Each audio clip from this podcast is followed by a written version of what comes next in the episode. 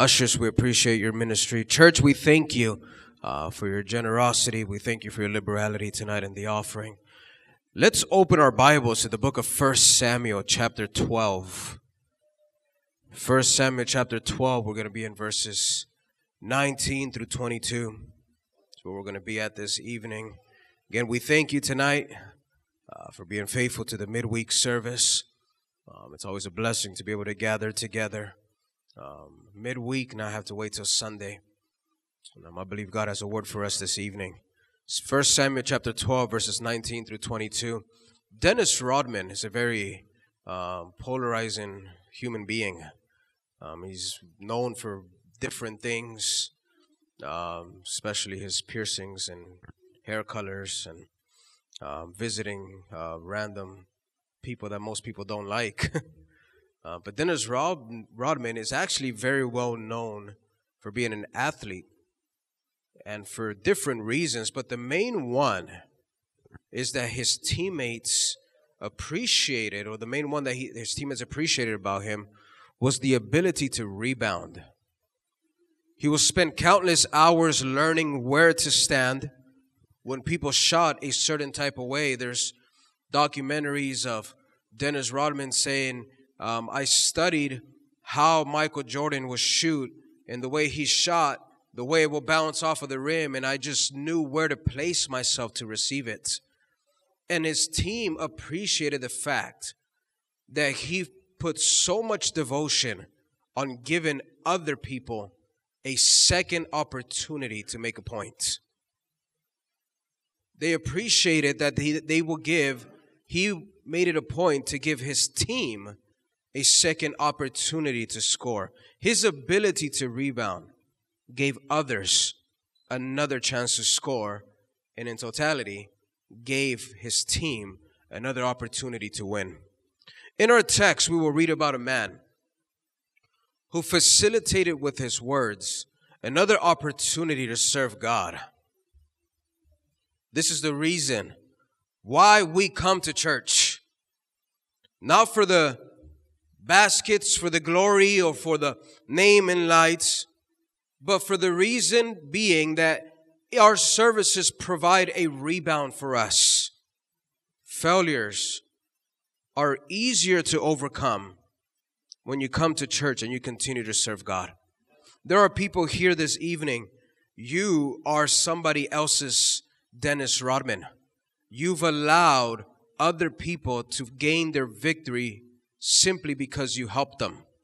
And that is what church is all about. 1 Samuel chapter 12 verses 19 through 22. And all the people said to Samuel, Pray for your servants to the Lord your God, that we may not die. For we have added to all our sins this evil, to ask for ourselves a king. And Samuel said to the people, Do not be afraid. You have done all this evil, yet do not turn aside from following the Lord. But serve the Lord with all your heart. And do not turn aside after empty things that cannot profit or deliver, but they are empty. For the Lord will not forsake his people for his great name's sake, because it has pleased the Lord to make you a people for himself. I want to preach a sermon that I've entitled Life After Failure. Let's pray. Father, we thank you here this evening, Lord, for your grace, your mercy towards our life. God, I do not come in my abilities or my talents. I have no confidence in my flesh, but I hide behind your cross and I pray an anointing here tonight. God, upon the words that I speak, Father, use me as your vessel. God, I pray that even if there's people here tonight that have failed in different numerous areas or different ways, God, you will give them the strength, the courage, God, to get back up and continue to serve you, Lord, to seek uh, help and refuge in you and in your house and your people, God. We thank you, Lord. In Jesus' name we pray. And the people of God said tonight, Amen. I want to start off with my first thought, and that is to forsake or not to forsake. Life is a series of decisions. Today, on your way to church, or we can take it a few, a few steps back. When you woke up this morning, you made decisions. Number one, you made a decision to be on time. Or you made a decision to sleep in. You made a decision what to wear. There's all kinds of different things. You could speak about breakfast, lunch. Some of you guys already had dinner. So there's all kinds of decisions. There's heavier decisions in life. There are decisions here tonight. You chose to speak the way you spoke earlier today or even with your friends today. The things you've said, the thoughts you allowed to live in your mind, the money you spent, where you spent it, the things you've watched, the things you've listened to. Life is a series of decisions. We, as the children of God, will forever struggle with our sinful nature, which tells us that we are going to make good choices and bad choices. First John chapter 1 verses 8 and 9 if we say we have no sin we deceive ourselves. And the truth is not in us. If we confess our sins he is faithful and just to forgive us our sins and to cleanse us from all unrighteousness. To think that we can avoid every snare every trap every temptation in our life is unrealistic.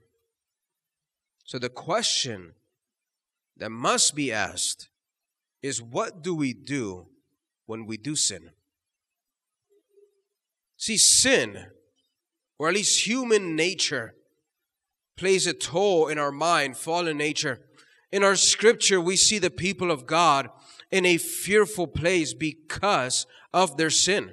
1 Samuel chapter 12, verse 19.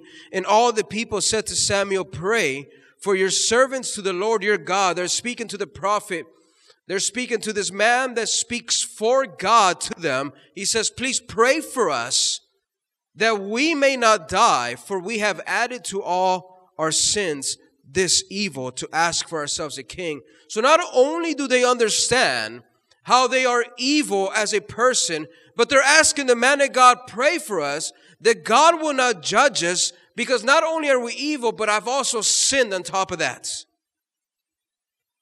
And I believe this right here illustrates many times where people find themselves, even in the house of God. They find themselves knowing they are wrong, adding wrongs, and not doing anything about it. See, life is not only about avoiding sin, but what to do when you do sin.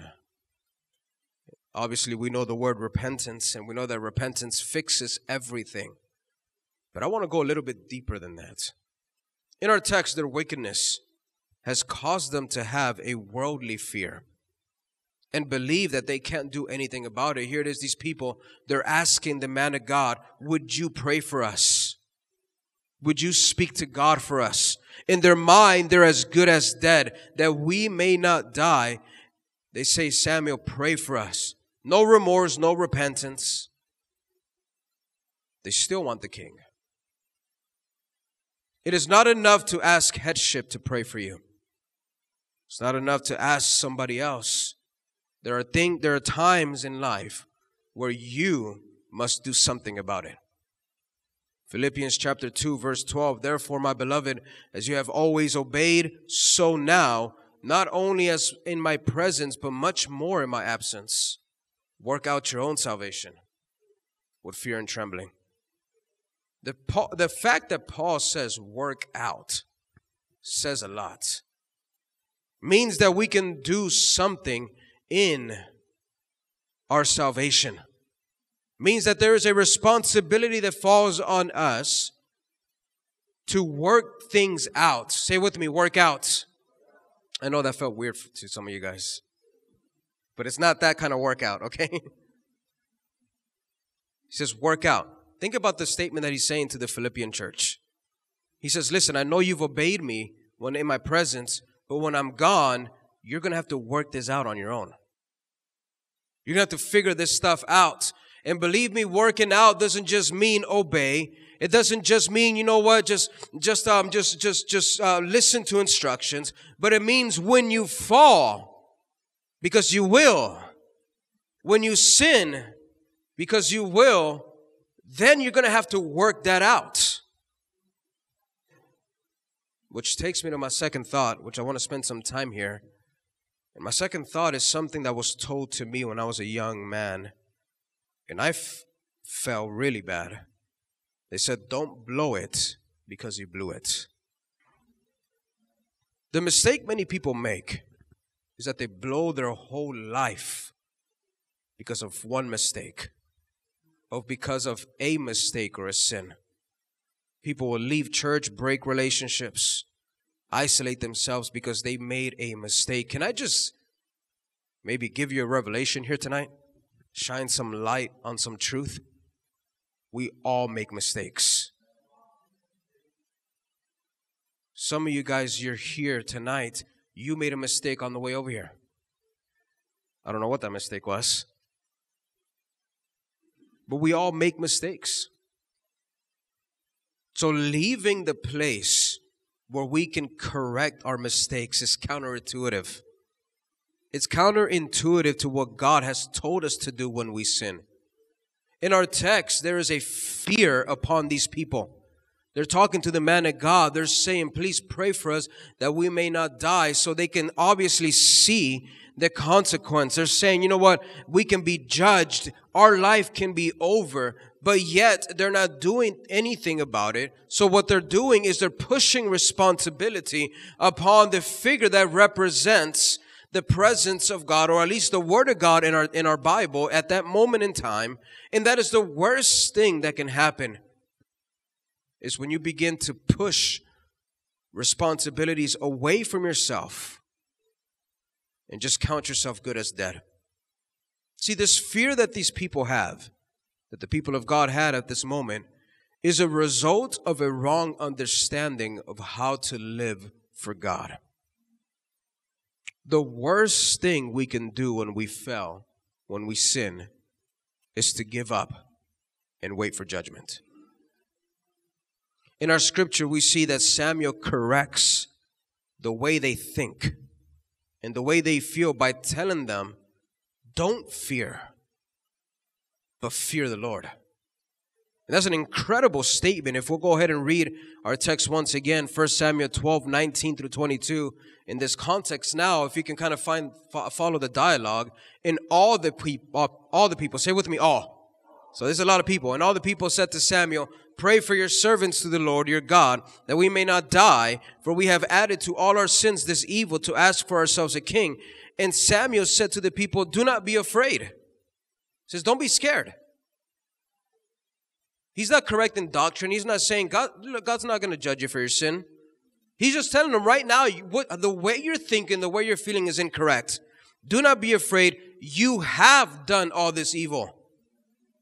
Yet do not turn aside from following the Lord, but serve the Lord with all your heart. And do not turn aside after empty things that cannot profit or deliver, for they are empty. For the Lord will not forsake his people for the, his great his great namesake, because it has pleased the Lord to make you, to make you, say with me, make you, to, to create in you, to form you, to make you a people for himself. He's fixing that fear.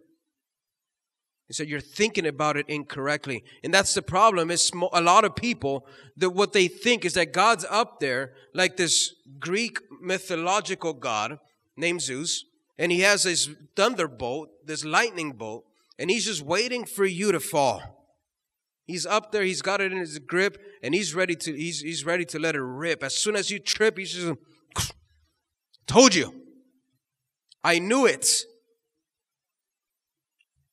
But that's not God. It might be the God that the Greeks think it is, but it isn't the God that we serve.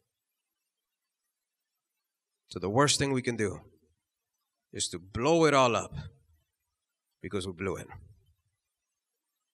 It says, don't fear. See, not coming to church or ignoring your church will not fix your problems. Indulging in sin when I fix your problems. I've had it before when people have told me I've messed up, so I might as well just get the full thing. People will say things like, I don't want to be a hypocrite. I don't think I will ever change. Some people might even even try to appease to things and say, "Give me some time." You know, I heard somebody define hypocrisy in a very good way. To be a hypocrite is to fake a life you don't live or to hold someone else to a standard that you don't hold yourself to. So, by that definition, which is the true definition, if you're here and you're struggling with sin, it doesn't necessarily mean you're a hypocrite.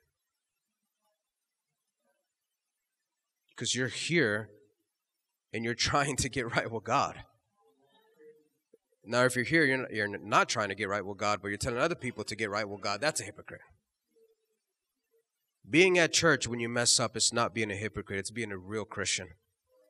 The essence of Christianity is not who you are today, but who you can be tomorrow. That God can change you. Again, I've had people tell me, give me some time, but many times I've seen that that phrase is an excuse to hold on to your sins for a moment longer. They'll say, I need to step down for a moment. You ever had a friend tell you that? You need a break from ministry. For what? you finish your Netflix series? I mean, for I mean, what are you going to do at home? I mean, why do you, why do you have to step away from serving people? Why do you have to step away from actually serving God? It's not going to help you. That's like that's like somebody that's trying to lose weight, and they. I got, I got a lot of things in my mind. It's like somebody trying to lose weight, and they pinched their finger on the weights, and they said, "Give me two months." give me two months. Give me a two month break from the gym. I'm sorry. Give me some time never works. Time does not deliver you from your sins. It's the blood of Jesus. It's pressing closer to Jesus. It's praying in a more intimate manner. It's reading and studying in a more intimate way. It's loving people more. It's serving people more. Our text uses a, or Samuel speaks to the people of God in an interesting way. And in verse 21, he says, And do not turn aside after empty things that cannot profit or deliver, for they are empty. The prophet in our text warns us of empty things. The word empty things, or at least the phrase, is things of no value, things that are not going to fix anything, things that could even, in, in essence, further the problem. He says, don't turn aside from that. I mean, don't turn aside to that we understand that the wages of sin are death. And we can't expect to get better if we continue to run from the only one that can heal us. Jeremiah 3:22, another prophet speaking to the people of God says, "Return you backslidden children, and I will heal your backslidings. Indeed, we do come to you, for you are the Lord our God." We do ourselves a disfavor when we run away from the God who said, I won't forsake you. The one that says, You are my workmanship. We do ourselves a disfavor when we forsake and we turn our back on the God who said, I loved you even when you were a sinner. That you didn't choose me, but I chose you. Can I just remind you, your failure didn't take God by surprise. He's not up there trying to figure things out now, running in circles with Angel and Michael, you know, figuring out what, what are we going to do now?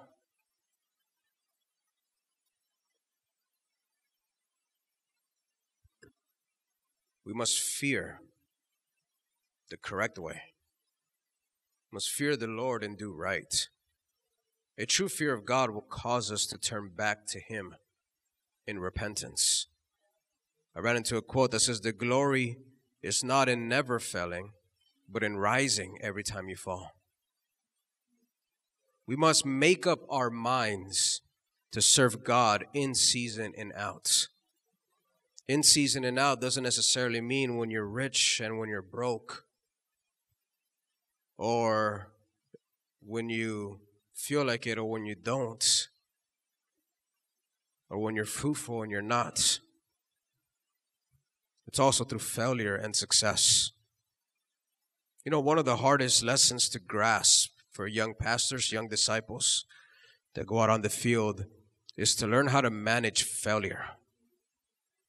When you go out there and you pass out 5,000 flyers, you've advertised, and nobody shows up to their revival.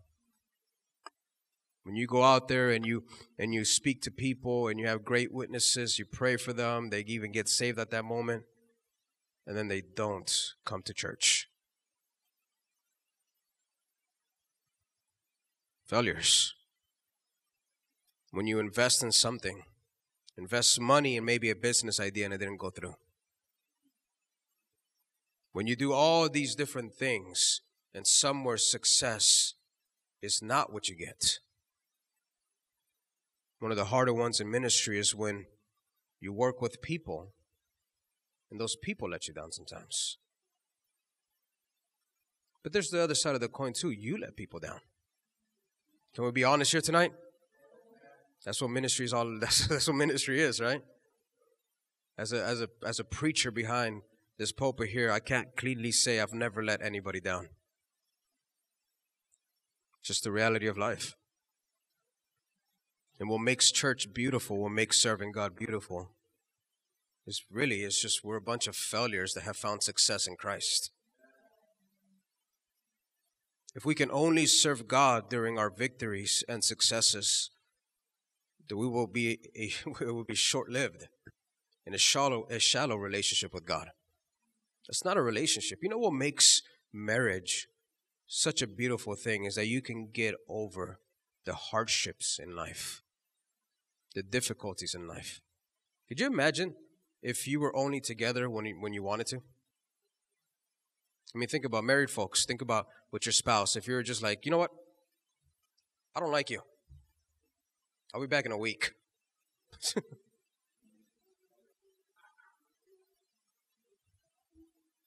a relationship that we're committed to one another.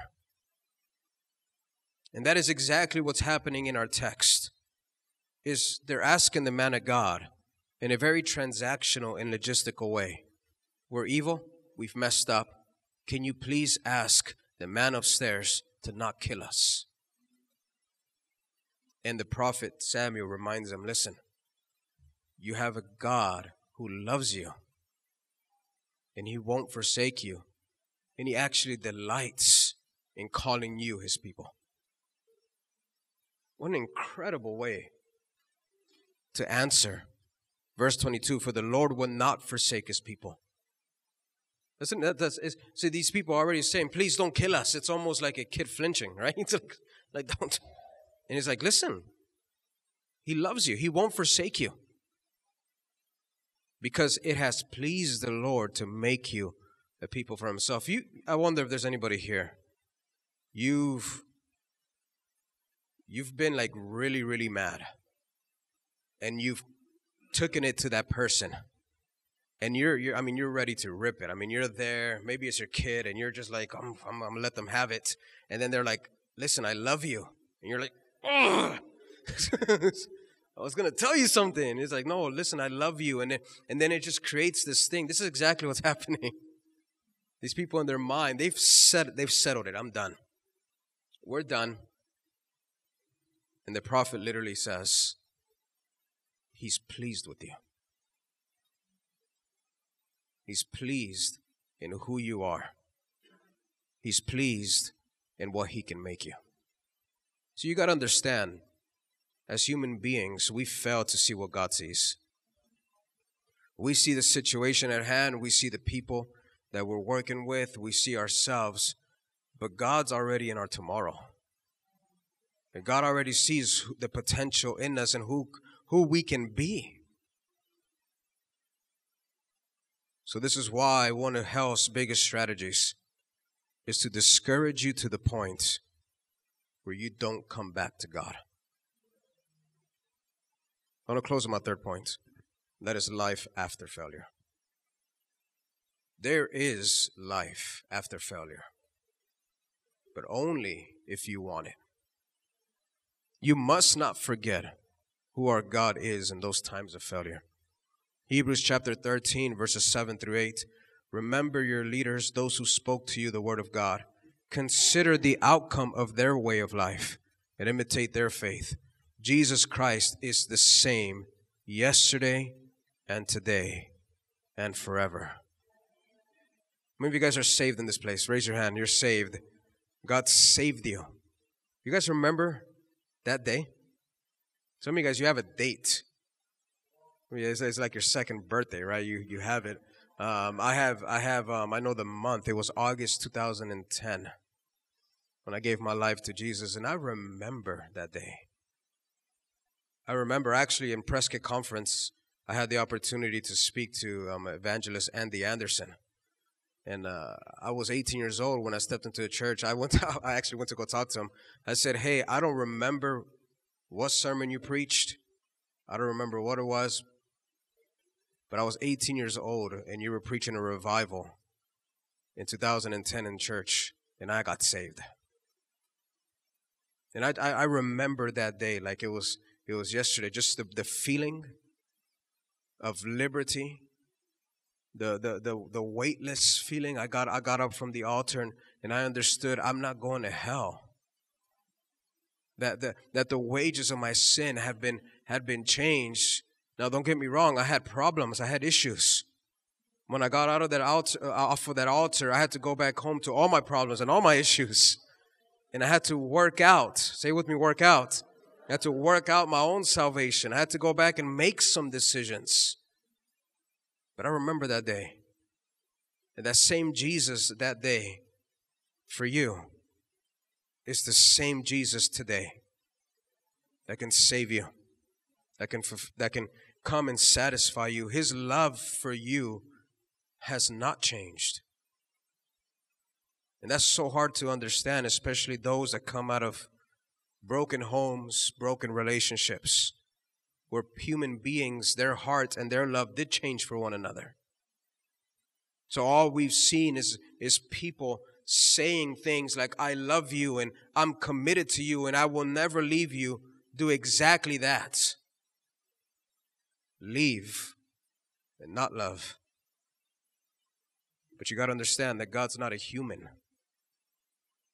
He's not a man to lie, our Bible says. His love for you has not changed. His commitment to your life has not wavered. He loved you, committed to you, and chose you before you chose Him. You must view your failures the way God views them. Romans 8:28 he will make all things work for the good of those who love him. Romans 8:18 for I consider that the sufferings of this present time are not worth comparing with the glory that is to be revealed to us. That God sees our failures and our shortcomings as just a tool to make us better. See, when we come to church, we find that rebounding help we find the presence of God that keeps us going. How many of you guys, you've been ready to quit, but you came to church and you're like, man, I thank you, God, for that word. Thank you for that. And just sometimes it's just being in the presence. You know, just just stepping in here, stepping in the prayer room. You ever felt like that? You you you. I mean, you crawled into the prayer room. You crawled into prayer time, and you're like, God, I'm just here. It's the presence of God that keeps us going. We find the people of God who help us when we miss. Even in the darkest places of our life, we have a clear path to our God. That is what being a Christian is about. It's not about being holier than thou or being perfect. We just know where the exit sign is at. We know where the emergency button is at. So our responsibility is to love God with all our hearts. Love God with all our hearts, all our mind, and all our soul. And have no exceptions to it. When we are messed up, is at church where we need to be. When we mess up, it is in the presence of God, the only place that we will find mercy and grace. As a church, we have a responsibility to help those that have failed to help those that you can just tell clearly in life they missed. They took their shot and they missed. Help them. Restore them. Be a blessing to them. Edify them with your words. Be there. You know, some people, they just need a hug. They just need somebody to go and even, or maybe not a hug. Some people don't want you to hug them, all right? So that's, that's a whole different sermon, right? Maybe it's just ministry. Just go and be, just be there. Just say, hey, if you need somebody to talk to, then talk to me. I'm here. What's that one, that one oldie? You always have a shoulder. What, what is it? I don't, I don't remember. I was, I heard it a while back. What is it? Somebody knows it. Lean on me. Lean on me when you're down, when you're not strong. Yeah, I was I was waiting for somebody to sing it. I was like, somebody just just don't don't just you want me to play Jeopardy with you? just just sing the whole thing. Just yeah. Okay. All right. All right. That's good. That's good. That's good. All right. yeah.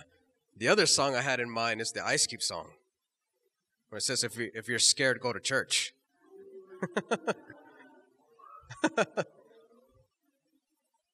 That's literally, isn't that literally what Samuel told him? says, don't fear. says, go, go to God. Repentance, listen to me when I say this, and I believe that was all I believe this with all my heart. Repentance fixes everything. And that doesn't make sense. I can't sit down with you and try to equal the and balance out the, the, the weights of life. I can't. All I know is my Bible says repentance fixes everything. But when I stand in front of God, if I'm a kid who lied or a murderer, if I have Jesus in my life and I accept it as my personal Savior, I'm saved. Our God is a merciful God, God of second chances, and that's even an understatement.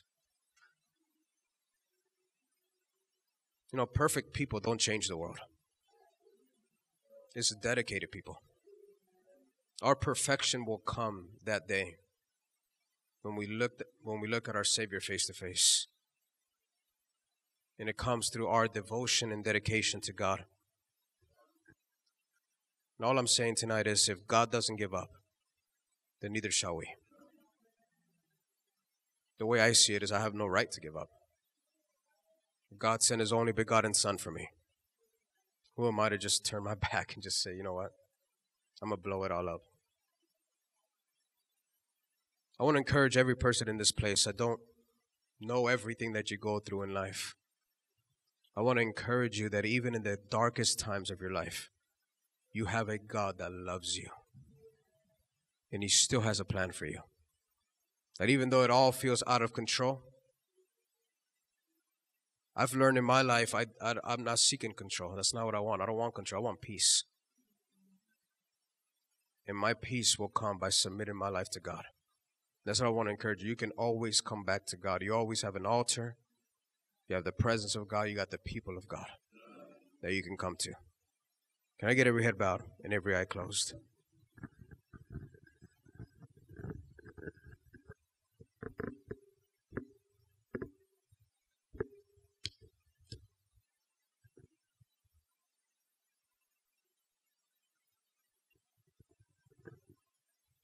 head bowed, every eye closed. In respect to God and respect to your neighbor. You're here tonight, you're not saved. You're not right with God. If you're to die at this moment, heaven will not be your home. I'm not asking you how many scriptures you know. I'm not asking you if you've been to church, if you can explain to me doctrine. I'm simply asking have you ever surrendered completely your life to God? Where you said, I'm done running away. God, you can have all my rights. You are the Lord and Savior of my life. You haven't done that tonight. I want to give you the opportunity to give your life to Jesus. Quickly, if that's you, would you lift your hand up in this place?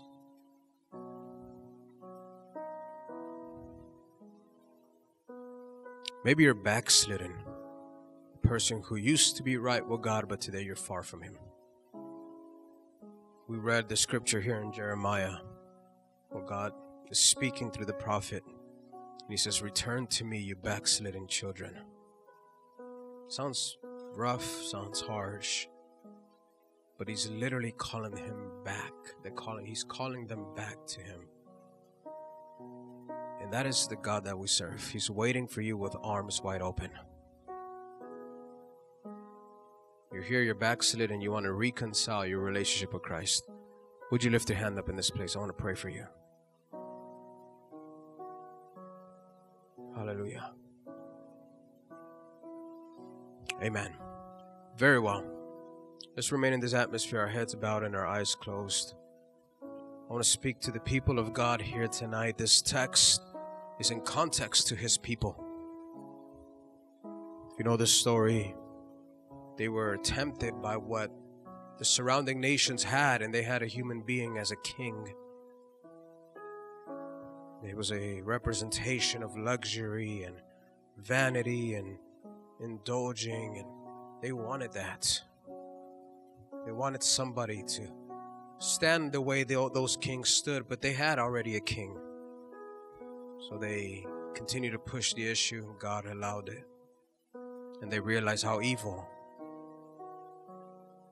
humans can be in. And this is the context of the conversation. Now they're talking to the man of God. And I know that's very specific, but the reality is how many times we find ourselves in that place. That we've pushed the envelope, we pushed the issue, we got as close to as we can, and God allowed us to have it. Now we're in front of God saying, God, please help me.